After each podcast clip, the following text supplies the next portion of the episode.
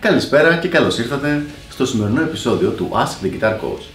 Σήμερα έχουμε μια ερώτηση του φίλου μας τον Τάκη, ο οποίος ρωτάει Γιάννη, ποιες είναι οι διαφορές μεταξύ του κιθαριστικού παίξήματος Jazz Fusion και Rock Fusion και πώς τα ξεχωρίζουμε; Τάκη μου, πάρα πολύ ωραία ερώτηση. Πολύ ωραία ερώτηση. Για να δούμε πώς μπορώ να σε βοηθήσω σε αυτό το θέμα.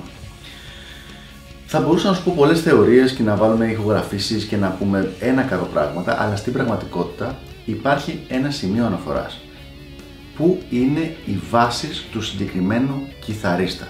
Δηλαδή, αν ο κιθαρίστας αυτός ξεκίνησε ως τζαζίστας και μετά έβαλε ροκ στοιχεία στο παίξιμό του, ή αν ξεκίνησε ως ροκάς και έβαλε jazz στοιχεία στο παίξιμό του.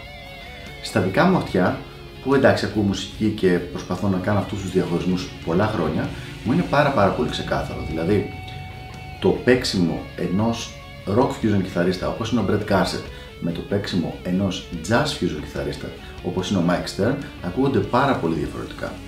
Ουσιαστικά ο ένας όταν πάει να κάνει μια ας πούμε παύση στο παίξιμό του, δηλαδή να βγει από το να παίζει πάνω από αλλαγές, θα γυρίσει σε κάποιο rock κλισέ, ενώ ο άλλος θα γυρίσει σε ένα jazz κλισέ.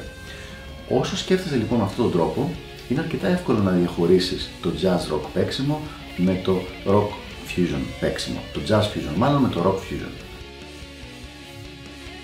Ας δούμε λοιπόν μερικά συγκεκριμένα παραδείγματα, πρώτα απ' όλα στο rock fusion.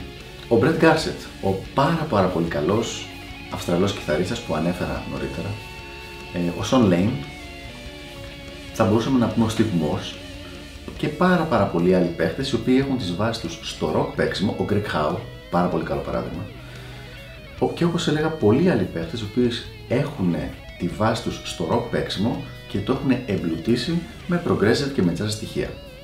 Από την άλλη μεριά, παίχτες όπως είναι ο Mike Stern, όπως είναι ο John Scofield, όπως είναι ο Pat Metheny, οι οποίοι ξεκίνησαν με βάση τους τη jazz και μετά βάλανε και στοιχεία πιο rock και fusion. Ο John McLaughlin ήταν σε αυτή την κατηγορία. Υπάρχουν κάποιοι άλλοι παίχτες όπως είναι για παράδειγμα ο Aldi Meola ή όπως είναι ο Larry Carlton ή ο Lee Ritenour, οι οποίοι είναι δύσκολο να τους βάλει σε μία κατηγορία από τις δύο, γιατί πραγματικά έχουν την έμφασή τους στο να έχουν πολύ μελωδικό παίξιμο, να μην είναι ούτε jazz ούτε rock, έχουν τα στοιχεία και την τεχνοτροπία και των δύο στυλ, αλλά δεν είναι η βάση τους στο ένα ή στο άλλο. Αυτοί λοιπόν οι παίχτες οι οποίοι παίζουν μια μελωδική fusion ε, και η, η βάση τους είναι στην fusion, δεν είναι ούτε στη rock ούτε στη jazz.